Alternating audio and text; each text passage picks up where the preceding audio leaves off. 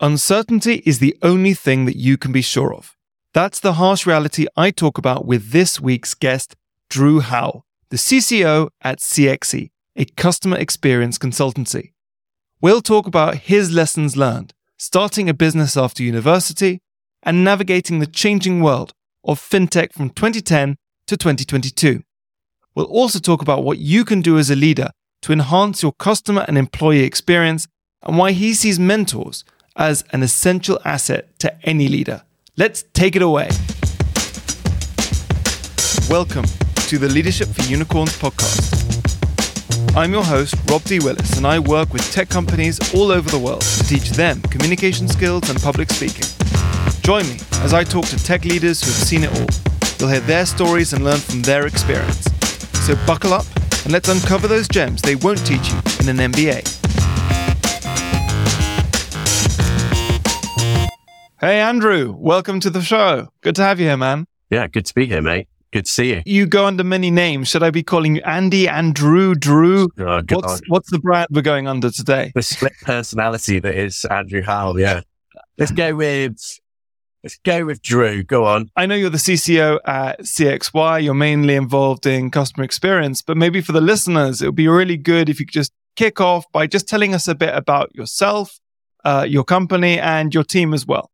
God, I mean, I've, I've worn a few hats in my career. I suppose I've been in creative agencies, you know, looked after rock stars, had a bar, run fashion shows, worked in brands, then worked in technology and product, which probably defines me in the most uh, specific way, working in, in fintech, retail technology, mostly mm-hmm. in marketing roles. But in terms of what, what I'm doing now, um, CXY, uh, the way we would, uh, I suppose, brand ourselves is we're, we're customer thinking experts. So we essentially tackle, you know, major problems or indeed uh, look at opportunities that businesses can, uh, you know, uh, overcome and, and then, and then achieve through the customer lens. So we do everything thinking about the customer. You know, what does the customer mm-hmm. want? And, uh, if you're a business that thinks they know that, brilliant. You may not know that. Uh, we've got a very sort of deep dive interrogative process, which we, we take businesses through. We try and make it fun and enjoyable. Mm-hmm. Um, and, you know, as we say in our strapline, uh, we discover the uncommon truth. And that's, that's kind of how we position ourselves. Awesome. Yeah. And I know you've got a small, but quite an, an all star team. Yeah. yes, we certainly do. Yeah. Kate, Kate and Lou are, are our business partners. Um, so we all come from, you know, an incredible array of different backgrounds. You know, mine's sort of startup and brand. Kate's come from, you know, doing major things at Tesco's back in the day. Lou's been doing fantastic works in, in sort of operations and, and finance over the last, uh, however many years. And, and yeah, or just a real, real heavy, heavyweight team there. It's, it's, it, yeah, it's incredible to be part of it basically. So that's, that's really exciting. Awesome. Awesome. Um, so it sounds like there's a, a, lot of experience there. And you mentioned the huge variety of different places that you've been working as well. So we've got the marketing, we've got the big companies, the small companies.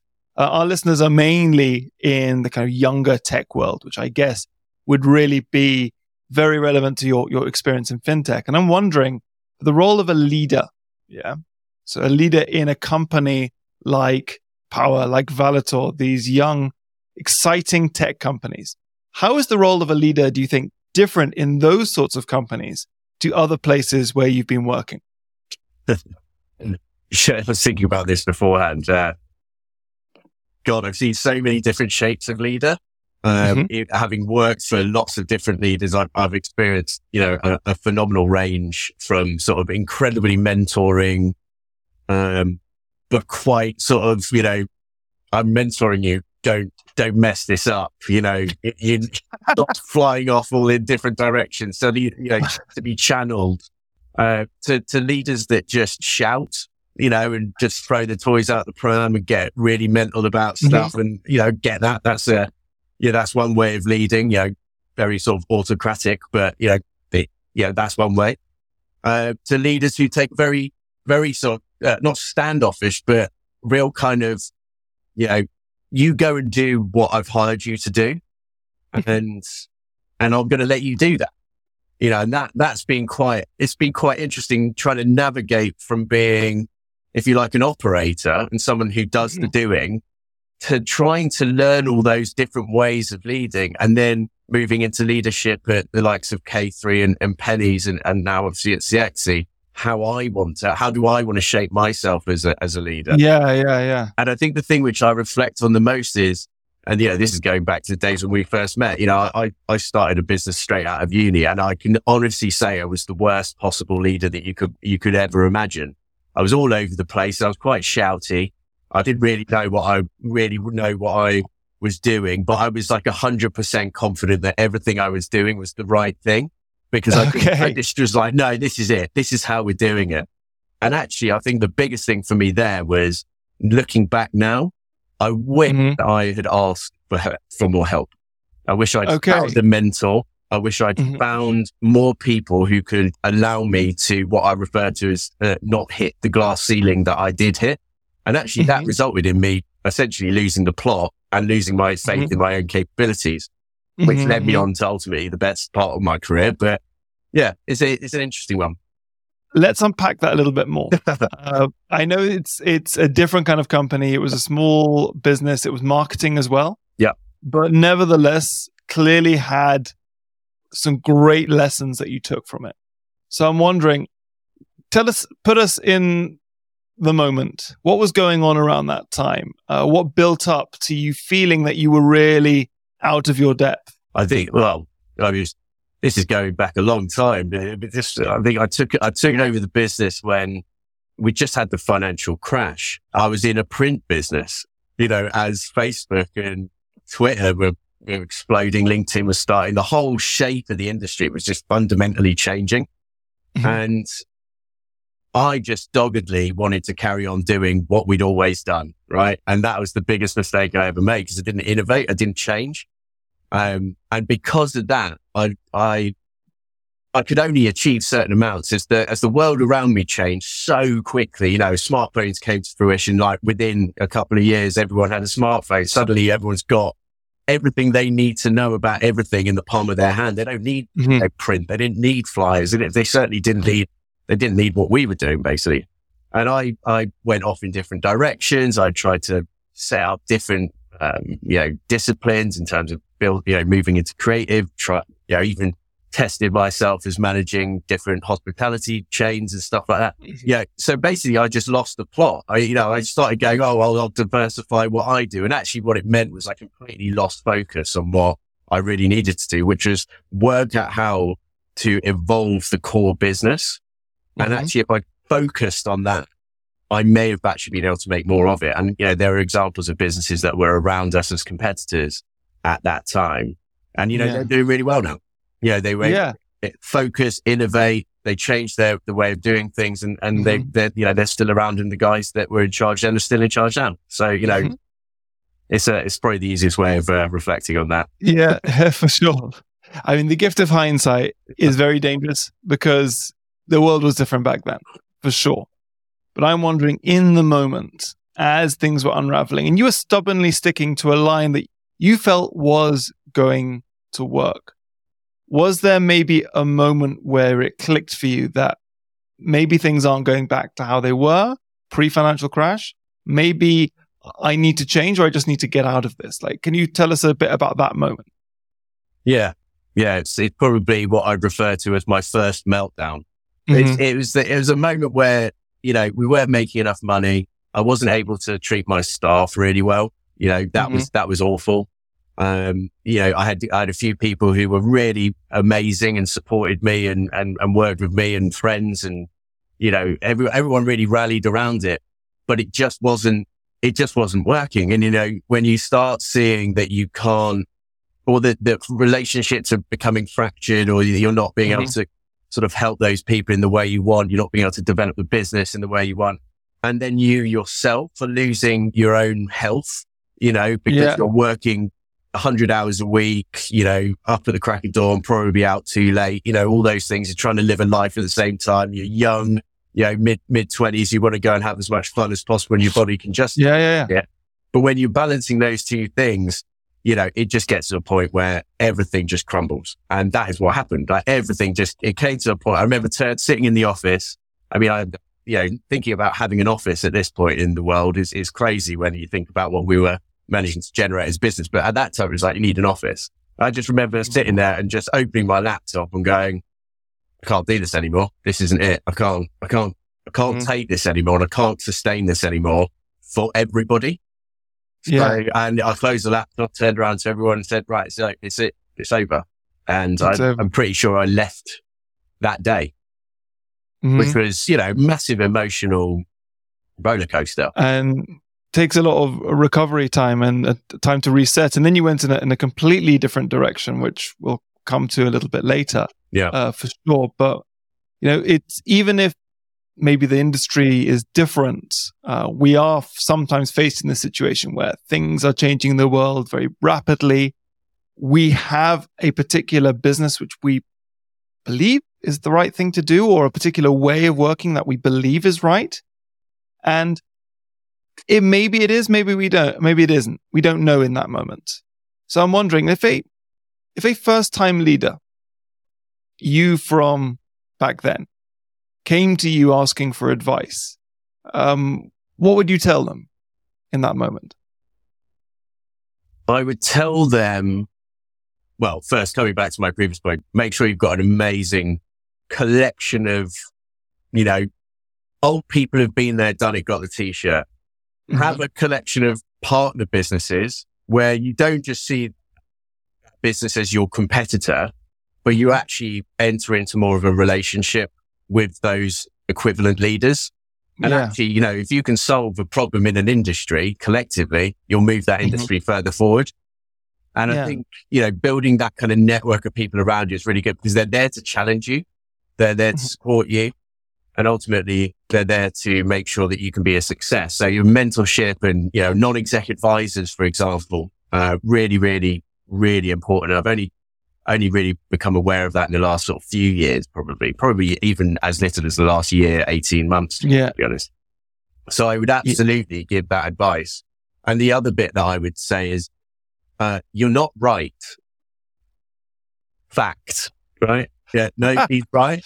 Um, so never assume, never be so arrogant to assume that you've got it right because the chances are 10 seconds later it'll be wrong or it won't be in the same shape. It won't have the same meaning or purpose or impact. So you've got to constantly question what you're doing. And I think, yeah, this is, I suppose some people would start, you know, saying things like waterfall and agile and, you know, all this sort of terminology. But, you know, it's, it's not inaccurate to say you've, you've got to be on your feet constantly with the business. Mm-hmm. You're running a business. You're, you're being a leader.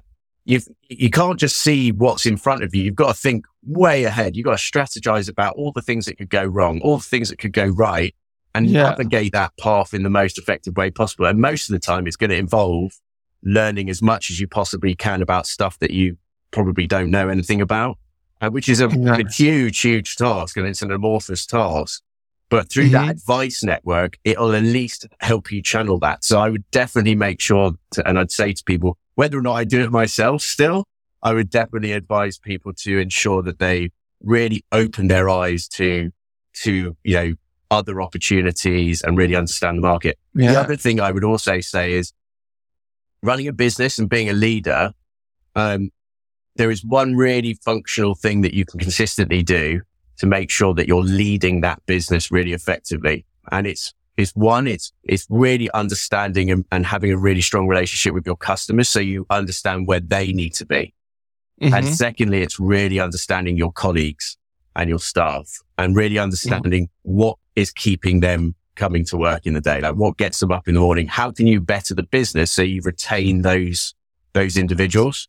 Because if you don't mm-hmm. have people working in your business, you sort of don't have a business. And if you don't have customers, you definitely don't have a business. So if you can innovate and grow those two things in, in, in, in parallel, you're going to have all the data, you know, available to you to, to be a successful leader and run a successful business. Yeah. Brilliant. I mean, let's, let's pause at that. I, I want to hear some more, a couple of other stories about, about your experience in other places as a leader and how you were able to apply this. But for now, let's just settle on what you just said there. Because uh, I know that you are a self confessed customer experience nerd. and there's a particular way of thinking that comes with that. As you say, understanding your customer, understanding your team. And I'm wondering for our listeners who are mostly leads, directors, VPs, executives in tech, what can they do with their teams to ensure that their teams and their customers are having as rewarding an experience as possible? Like one or one or two top top things, maybe. It's very diff- very difficult to sort of whistle it down to to two distinct things that I would I would suggest. I mean, what what I could do is I could reflect on um, something that I was working on the other day, which is that in in most businesses you'll have your executive leadership who will have mm-hmm. a really good idea of where the business needs to go and probably have an idea on how to implement it. They'll have lots of charts and they'll have lots of sort of flow diagrams about things and there'll be you know, OKRs and everything that go with it and objectives. Mm-hmm.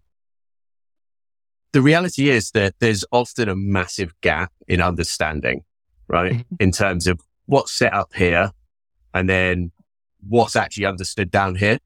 So I think mm-hmm. the first thing that I would say is really, really making sure that the education and the understanding in your, whether it's a department or whether it's in a whole business, you know, I talk about the concept of whole company thinking, you know, mm-hmm. where you build up. So you've got your top down, but actually maybe you should think about those top elements by mm-hmm. building them from the ground up so that you know that you're yeah. already instilling an understanding and an education, which can then be turned into action. So remove that understanding gap basically. So that's what I'd say. I'd say, you know, build everything from the ground up through the people that are going to have to deliver it and make sure their understanding is brilliant because, mm-hmm. you know, you know, customer experience, I, I, would, you know, I used to talk about it as from the concept of brand.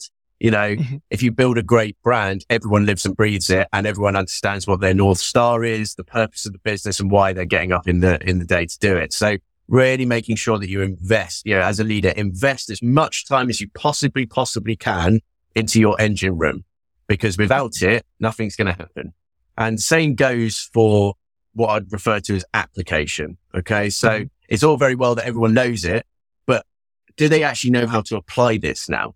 You know, mm-hmm. so you've got, again, you've got all your charts, how to deliver great work. And, yeah, you've got, this is where we need to be. And we're going to tell the world that we're going to be carbon net, net zero and all this stuff. Great. Fantastic. But again, if you don't have the people that understand and then know how to apply the day to day, you're not going to achieve those goals. So again, mm-hmm. in terms of the application gap, as I call it, you need to build from that ground level. Get those, get your staff, get your colleagues to build those programs themselves and communicate across departments to be able to actually build out that genuine application of, of, of what you're doing as a leader. So therefore, you're, yeah. you're thinking as a whole company. Yeah, for sure. And uh, it's a very old fashioned way of working, isn't it? The top down approach. It's very much like the military. There is a strategic leader and they pass the orders down the chain. It's a very slow way of working. It's a very inefficient way of working, and you don't yield the benefits of the insights from those frontline workers individual contributors, the people actually doing this stuff as yes. well. Yeah, yeah, totally. Um, and I'm wondering, like, when you're in the middle, though, when you are in that gap yeah. between the C level and, you know, you've got a team of 40, 50 people that need to understand what to do next. Um, you're in a very difficult situation. So I'm wondering for that person who's stuck in the middle, do you see anything that they can do right now yeah, I mean, it's just you. You just you just got to talk. You got to talk to these people. You know, you you got. Mm-hmm. It's it's very easy to get stuck in this trap. It's like we need to do this, so everyone scurries away. Okay, we'll go and do. But have, have has everyone really understood it, or is everyone running off and then trying to be really clever? You know, mm-hmm. and like, oh, well, you know, we're going to do all this stuff, and I'm going to be really clever, and I'm going to show my leader how clever I am, rather than actually going, hang on a second we haven't actually talked this really through. We haven't really workshopped this. So I would rather spend a week with any team that I worked with to make sure that everyone genuinely understood stuff and had also contributed to it and that we brought the learning of everything up together at the same time. I know it's quite a sort of fairy tale way of looking at it, right? But actually, yeah, it, it's sort of fundamental to healthy business that, that yeah. your, your, your teams in every single way are, are involved in it you know, the concept of, uh, you know, you use the sort of uh, military term, you know, you've got a sort of salient unit that just plows forward. And, you know, that's your, that's your C suite and they're often, they're often, you know, asserting their forward position. but you've got the rest, you've got everyone else back here going, Mhm. I'm all right. Actually, that's, that's looking a bit stressful over there. Whereas actually, if you brought everyone together and moved as one entire unit, you'd be able to cover more ground. You, you'd get results Yeah. quicker. And also the communication would be there. So a hundred percent, I'd take a step back from going forward and I would get your whole team together, take yourselves out the office or wherever you are, get together if you've been remote. And I would look at the challenges you're trying to overcome. And I would Mhm. make sure that nobody feels like they're saying the wrong thing. I, I think I said something to you the other day, which was nobody cares that you're clever, right? Yeah.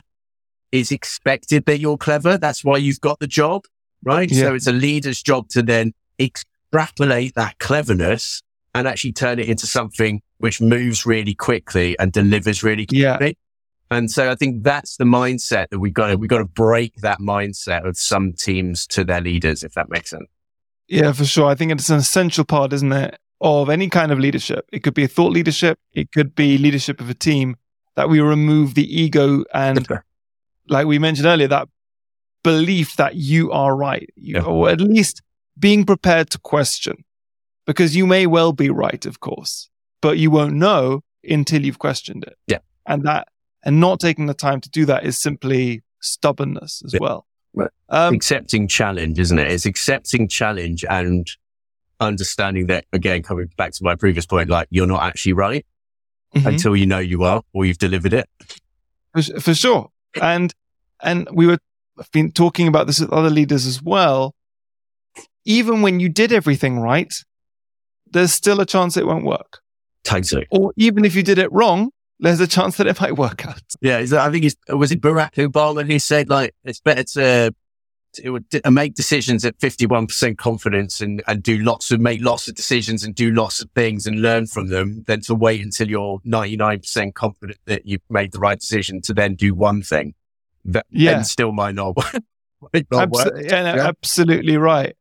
And on that on that note, just one kind of last question in, in this area. Um, thinking about your time in, in the fintech and payment space, you were very much involved in that for, from what I could tell, about ten years or something in Yeah. payment. In and around, yeah. in and around there. And I'm just wondering that that's an eternity in tech. And I'm wondering, how did you see the challenges of leaders changing over like from 2010 to 2022, basically? God, yeah. I mean, I suppose that there, there, were multiple things. You know, there were huge numbers of new market entrants. You know, we, we went back in 2010 when I, when I joined Powa, you know, we were one of the sort of golden children of the, the fintech industry, as it were. And, uh, you know, although that ended up in a, a little bit of an implosion, a little bit being an understatement, but anyway, um, you know, the point is that the technology was quite ahead of its its game at that time. Whether it's ahead of its game, you know, and and the the huge number of things which have come recently, you know, the point is that knowledge of payments and knowledge of I suppose the consumer audience towards how they pay and how they expect to pay and the shopping experiences that they want and everything else Mhm. everything's become so much faster and data has become so much more of a, uh, uh, you know, it's become the most important, uh, weapon in your arsenal of how to really connect with your customers. But equally, customers have got so many different ways of being able to pay, so many different apps. So, you know, the, the, the landscape is, uh, is awash with Mhm. so many different things. So I think as, as leaders from, from that point to, to where we are now, yeah, the, the, the challenge has changed from being this sort of like quite sparkly, quite interesting. Wow, look at this. Let's go for it. To now it being an expectation.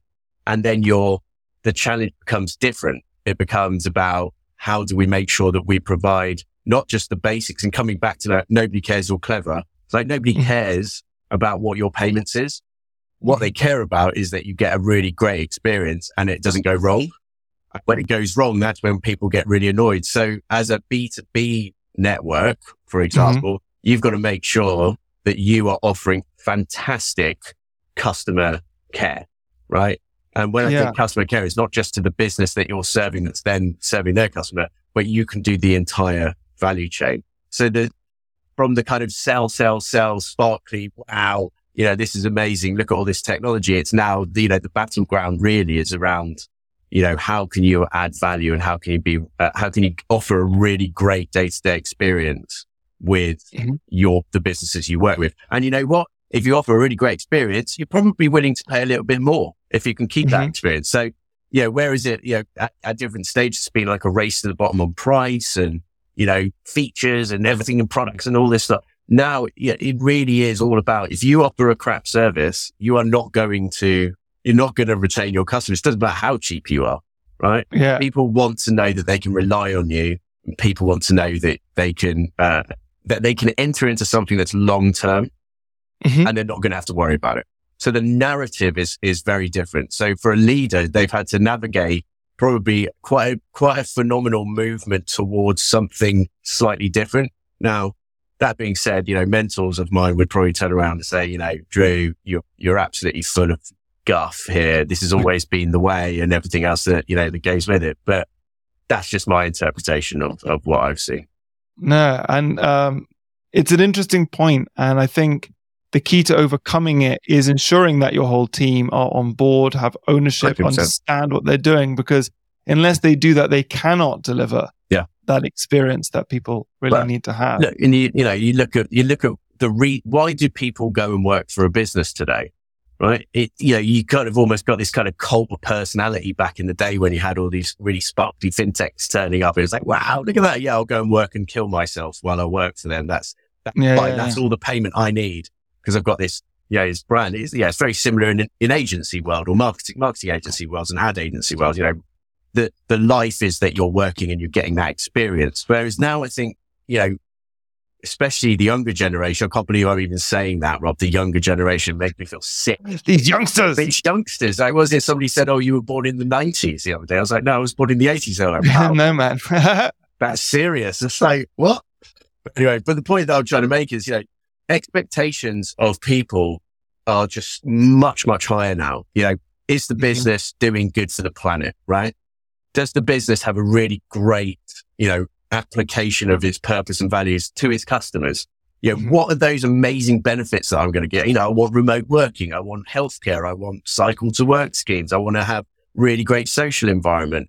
You know, gone are the days where, you know, money and, you know, the, the logo would, would do it. Um, there's a very different value set being created now by, you know, Gen, Gen X, Gen Y, whatever it is, you know, those, those sort of, um, those younglings. Uh, So like, oh man, the boomer in you coming out. uh, yeah, exactly. Um, but yes, I think the value set change. So I think again for leadership, that's that's also quite a big shift. You know, that's that's definitely uh, yeah, the, yeah, the concept of uh, you're not interviewing them; they're actually interviewing you. Now. Yeah, no, it really should be that way. Yeah, no, for exactly. sure. That's a, a really fascinating point. Uh, and just to summarize our, our conversation from, from what I've understood, uh, the world of business, whether you're a one man band or a massive corporate, is inherently uncertain and change is the only certainty that there is. And we don't know which way things are going to go. The temptation in that world for ambitious people is that they're going to push forward, that they're sure that this is the right way. But that very often can lead to some sort of disaster. And the only way to overcome that is by slowing down, having a good network, questioning, talking to your team on the front line and really get generating, first questioning what you think and then generating buy-in from people underneath you as well as above you. Uh, it's a, it's a really great take that I think a lot of people will take a lot away from. And I'm wondering if you were to take those lessons and your story away, and you were going to turn it into a business book, what would the title be? oh my God, what a question. i am just sort of seeing all these other books that uh, I know relate directly to that concept of uncertainty. There's one by, by a chap called Sam Conniff Bailey. Um, mm-hmm. So kind of, yeah, called Be More Pirate. Um, I haven't managed to get through it all, but that's one of them. And the, there's another one which is, is really interesting. It came out just uh, at the beginning of, um, just before COVID, actually. It was about, it's called, mm-hmm. I think it was called Radical Uncertainty. I can't remember the name of the person. I know if uh, certain people are watching, they'll, they'll tell me off for it. But, um, yeah, the concept, I suppose, what would I do? Uh, ride the wave of uncertainty, maybe. Ride the wave of uncertainty. Yeah, yeah because it'll make sure that you never get to a, a, a place of complacement, complacence. Sorry. Because I think, was it Rishi Sunak said, we've overcome uncertainty with something he said recently. I thought, well, hang on a second. That's impossible. Mhm. Can't overcome uncertainty. That is, as you said, it's the only constant we've got. So if you Yeah. can set your business up and if, you know, if there are ways that you can set up your business so that it doesn't matter what Mhm. happens in the world, you know that you are set up with the right people skills for your business, the right approach to the way you tackle problems, that it's not going to be an issue because you'll just ride the wave of it. Right. Exactly. And you can use that wave to navigate in, in more interesting directions. Yeah. I love that. Awesome. I thought you were going to say, don't be so sure you're clever as your title. You're not clever. you're not clever.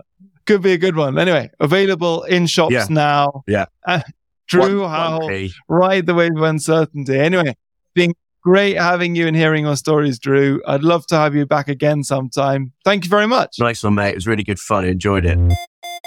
Thank you so much for listening to this episode of the Leadership for Unicorns podcast. Before you head off, I've got a small request to make. If you know another tech leader who would appreciate some of the ideas from this episode, please just click share and send it over to them. Also, be sure to hit subscribe and review the show wherever you listen to podcasts. It really does help. Until next time, I've been your host, Rob D. Willis. Thank you and goodbye.